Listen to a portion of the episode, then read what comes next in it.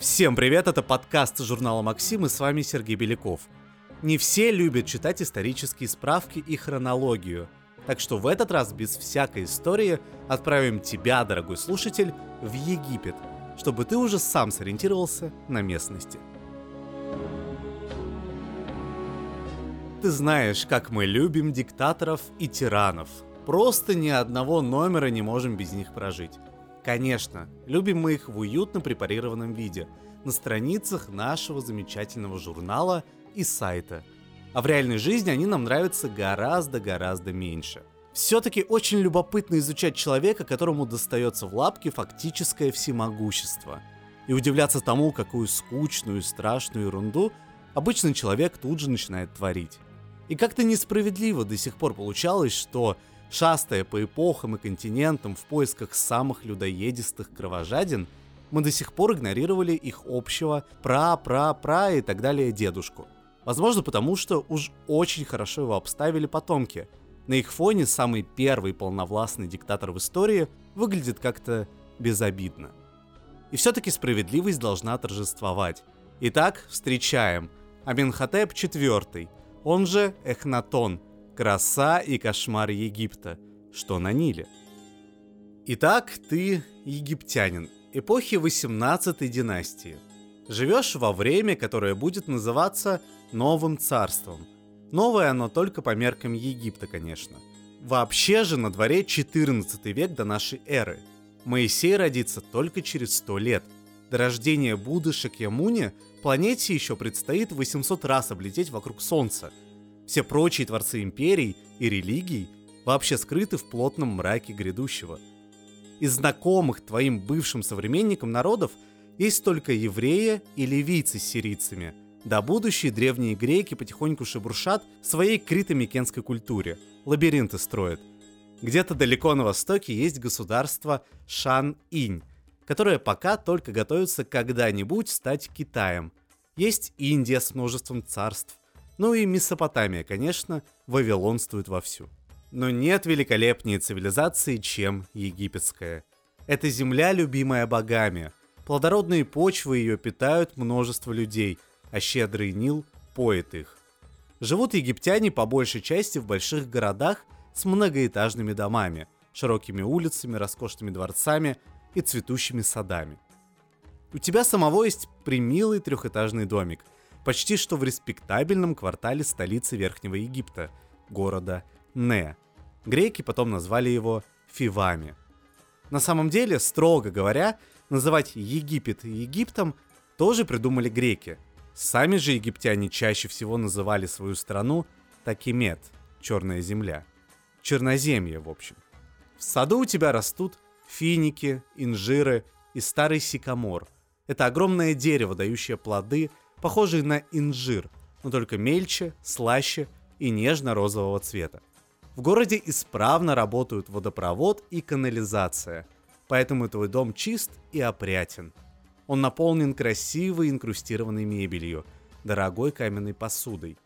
Хозяйство там ведут две немолодые сирийские рабыни, которые еще твой дед привез с войны совсем девчонками, но ты нанял в помощь Немет и Субе пару приходящих свободных служанок. Твой дом полон детского крика, ибо, как всякий египтянин, ты женился рано, а с медициной у вас все отлично. Дети в массе своей выживают, и к двадцати пяти годам у тебя уже имеется шесть развеселых отпрысков разного пола. И ничего страшного, еда в Египте, хвала богам, дешевая. В одежде дети не нуждаются, ибо до десяти лет бегают в основном голыми, и мальчики, и девочки. А еще у тебя в доме есть кошки, собаки, пара ручных обезьян и нильский гусь. Это здоровенная, злющая сволочь, которую египтяне всегда очень уважали за мерзкий характер и держали дома как любимца семьи и верного товарища по детским играм. Содержать все это хозяйство не так трудно, как может показаться твоему далекому-далекому, замученному пробками и ипотеками потомку. Во-первых, ты работаешь, например, помощником придворного составителя календарей. Это почти как быть программистом. Сидишь и вычисляешь по таблицам, в какой день десятидневного цикла человеку по имени Хоре правильнее всего брить голову, чтобы на него не наслали чири в злые духи пустыни. Во-вторых, у тебя есть небольшое поместье вверх по течению Нила. Вы всей семьей уезжаете туда в сухой сезон, когда в городе тяжело найти прохладу, даже если гулять весь день на набережной у реки. Само поместье приносит немного ячменя, чуток овощей, только винограда, но главное, на его землях находится гробница Аминимуя, царедворца великого фараона Яхмоса. За то, что твой управитель ухаживает за ней, а сам ты бдительно следишь, чтобы заупокойные службы в честь вельможи проводились регулярно и достойно, ты получаешь ежегодное вознаграждение из государственной казны, позволяющее тебе и безбедно жить, и платить немаленькие египетские налоги. Так что ты один из немногих счастливчиков, которые могут похвастаться тем, что им никогда не отвешивали на городской площади дисциплинарных палок, как неисправным должникам. Кушаешь ты хорошо. Говядину в Египте едят ежедневно даже рабы.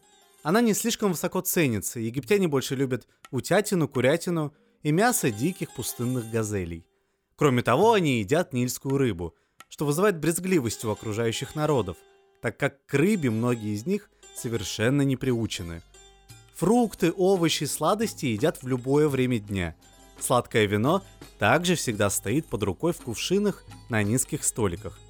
Конечно, и в Египте бывают голодные годы. Плохой разлив Нила грозит стране серьезными проблемами, поэтому тут принято делать государственные хлебные запасы на случай тощих лет. Но в целом египтяне живут по меркам тогдашнего человечества бессовестно хорошо. Они носят тонкие и легкие льняные одежды, пользуются косметикой и благовониями, обожают танцы, музыку и поэзию, сиборитствуют одним словом.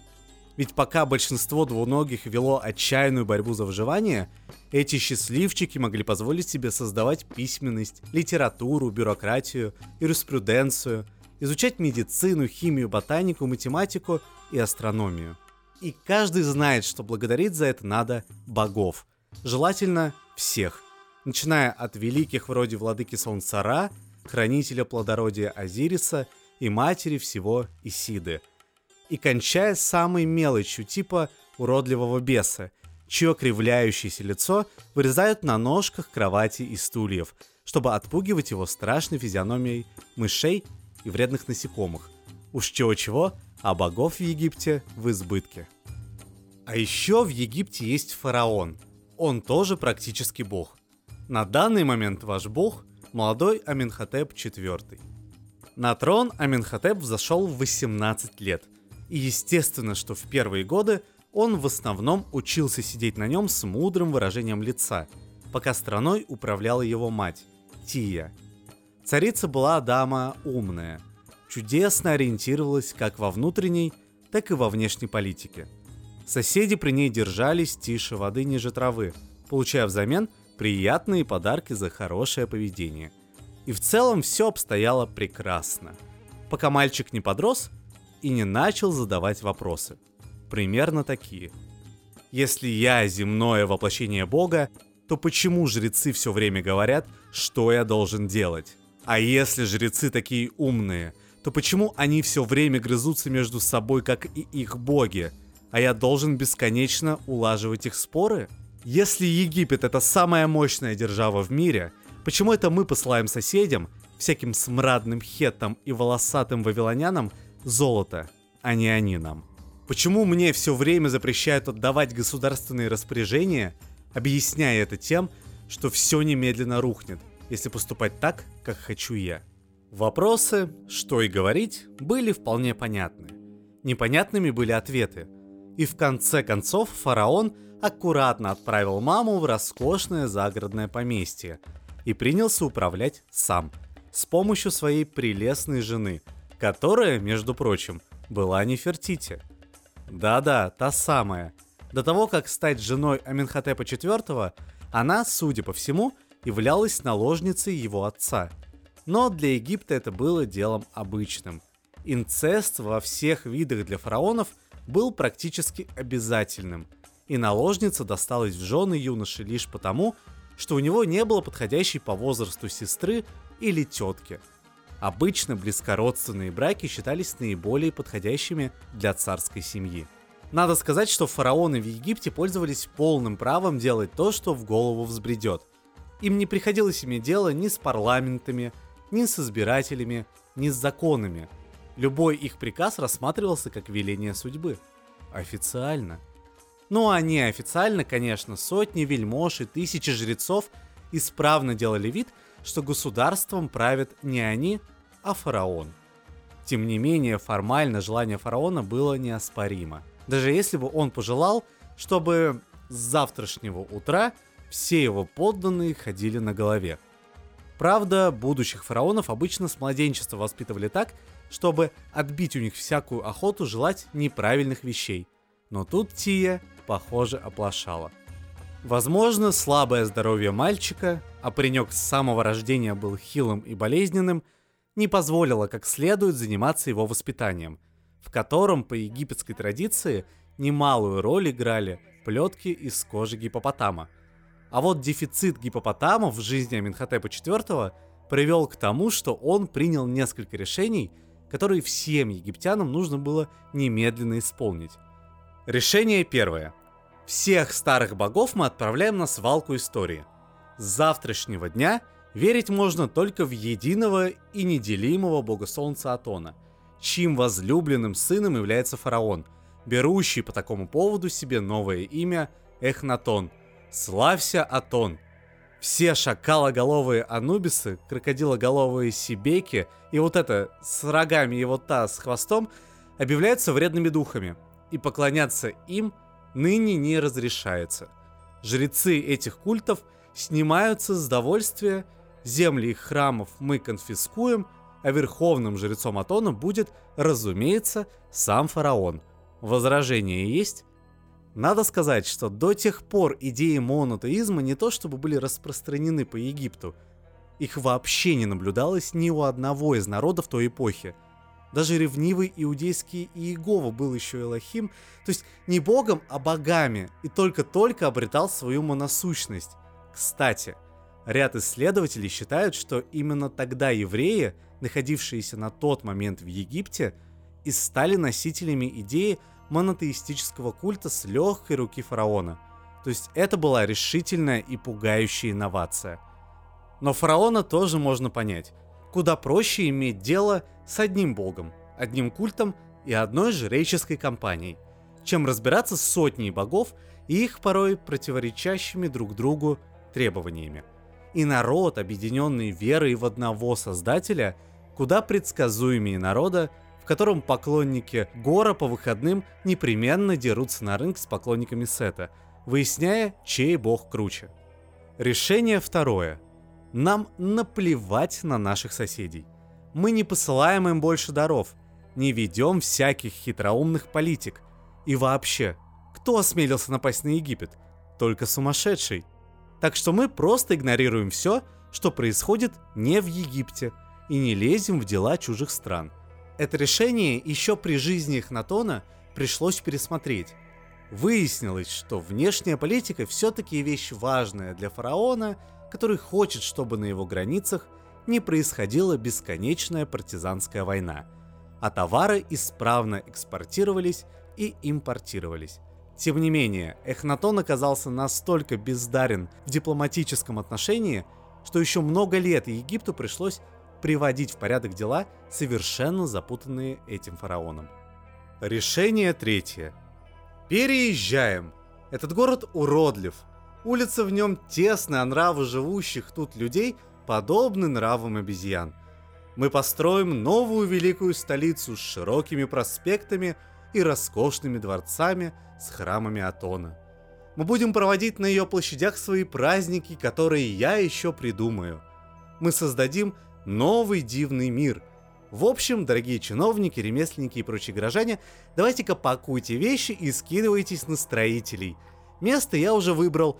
Это прекрасный кусок пустыни в трехстах километрах отсюда. Город будет называться Ахетатон. И мы все в него едем.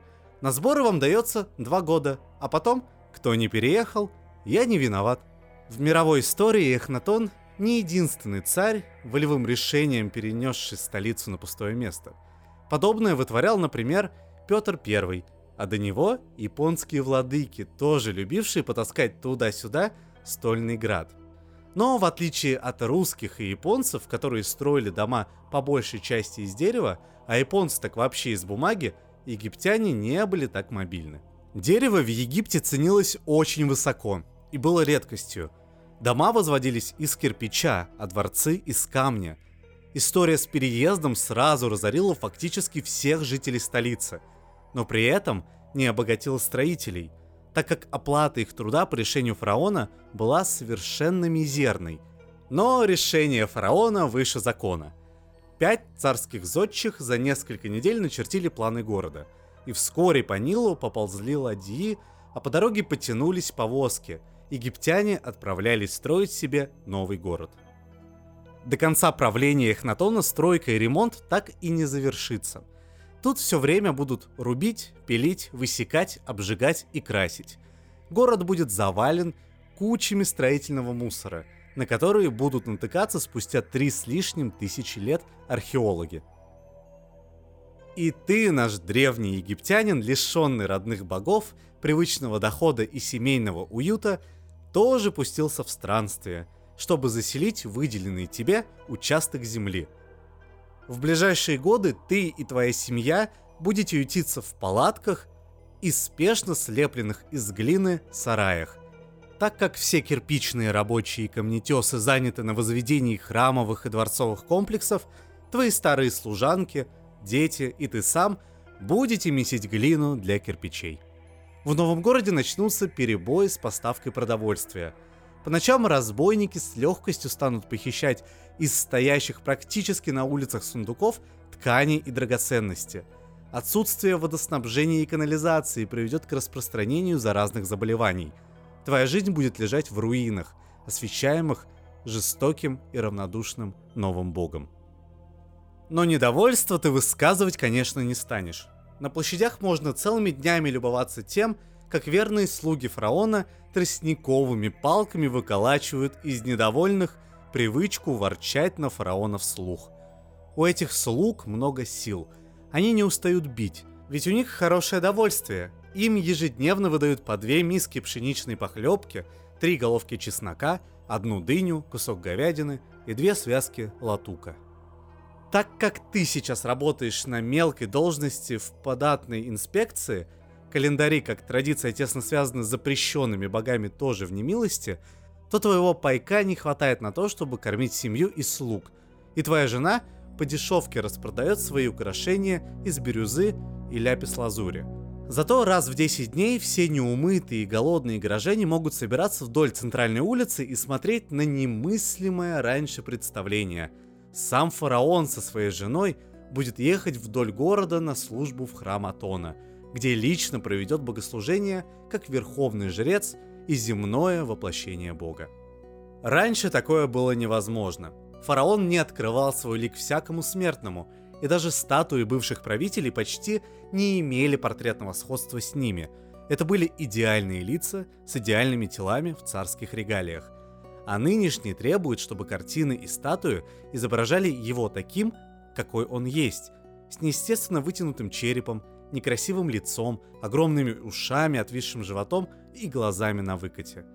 Остается удивляться, какое странное, какое нелепое вместилище выбрал для своего воплощения новый бог.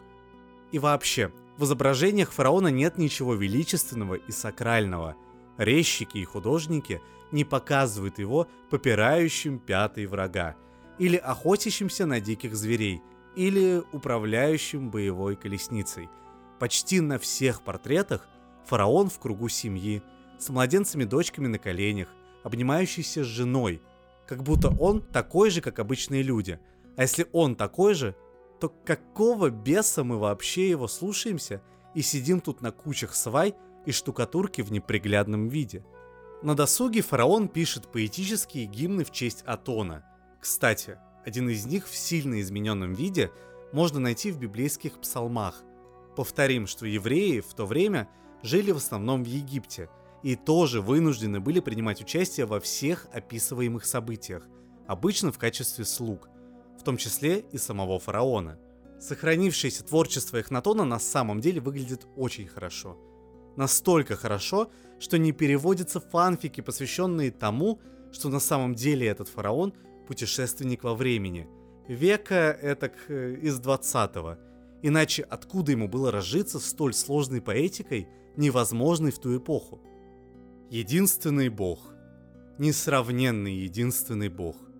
Ты создатель земли и всего, что на ней живет. Ты один сочинил из себя и людей, и животных, и в сердце моем только ты, и только в моем сердце ты.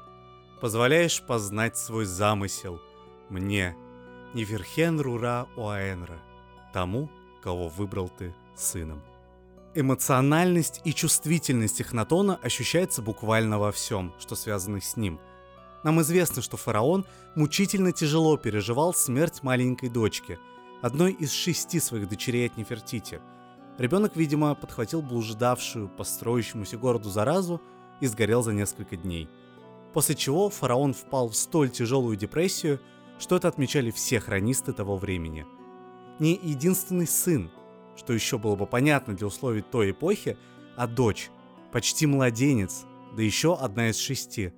Печально, конечно, но вовсе не повод для всенародного траура, объявленного фараоном.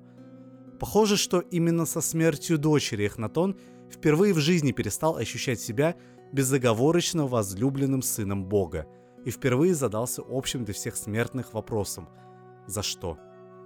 Хвалебных гимнов он больше не пишет. После смерти дочери отдаляется от жены, которая, видимо, обвиняла его в смерти ребенка, и в конце концов фактически разводится с Нефертити, отправив ее жить в дальний дворец. Его новой женой становится юная девушка по имени Кия. Но брак оказывается неудачным. И следующей супругой Эхнатона будет его старшая дочь от Нефертити, Меритатон. Ну да, фараонские штучки. Нам все это может не нравиться. И, видимо, не в восторге от происходящего была и Нефертити. Пока Меритатон рожает своему папе очередной выводок дочек-внучек, Нефертити бережно воспитывает в своем дворце мальчика из царского рода, официального наследника Эхнатона, не имевшего мужского потомства. Мальчику Тутанхамону подробно и регулярно рассказывается, как плохой дядя Эхнатон оскорбляет богов, обижает людей и какая он вообще бяка. И, видимо, Эхнатон понял, случись что, и дело его жизни будет загублено на корню. Находится он в положении безвыходном. Тутанхамон — единственный легитимный его наследник. Нет никого, кто был бы ближе к трону, чем он. Тогда Эхнатон проделывает следующий финт ушами. Он объявляется правительницей, вторым фараоном, свою дочь-супругу Меритатон, после чего выдает ее замуж за своего единомышленника, верного слугу и дальнего родственника Сменхкару, и назначает наследником уже его. Все-таки зять и муж, можно сказать, фараона. Однако Сменхкара подвел Эхнатона. Он умер вскоре после бракосочетания. Все от той же распространявшейся в Ахетатоне заразы. Неизвестно, чем бы все закончилось, но в тридцать восемь лет Эхнатон неожиданно умер. Либо он стал жертвой устроенной им эпидемии, либо его отравили. Лишь небольшая часть историков все-таки предполагает, что причиной смерти стали врожденные болячки Эхнатона. По сохранившимся портретам ему выставили до десятка предполагаемых диагнозов, включая такие неприятные, как синдром Марфана и эпилепсия. И все, что он создал, немедленно закончилось. В считанные недели люди потянулись обратно в Фивы. Болезни вскоре пошли на убыль. Жрецы вернулись в храмы своих богов, и твое семейство, наконец, смогло вкусить почти забытый домашний уют после того, как выгнало компанию нищих, захвативших пустовавший в это время дом, и уничтожило следы их пребывания в нем. А пустыня тем временем уничтожала Ахетатон, занося песками его дворцы, стелы, мостовые и парки, где так и не успели зазеленеть высокие деревья, которые должны были давать тень ищущим прохлады. Имя Эхнатона стирали с фресок и барельефов. Чиновники вымарывали его со служебных папирусов.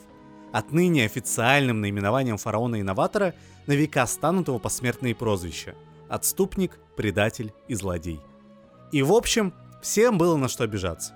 За двадцать с небольшим лет своего правления Эхнатон сумел фактически разрушить экономику Египта, подорвать его военную мощь и привести страну на порог разрухи. Конечно, он хотел как лучше, но чаще всего самое плохое, что может случиться со страной, это отчаянное желание правителей немедленно сделать ее лучше, на собственное усмотрение.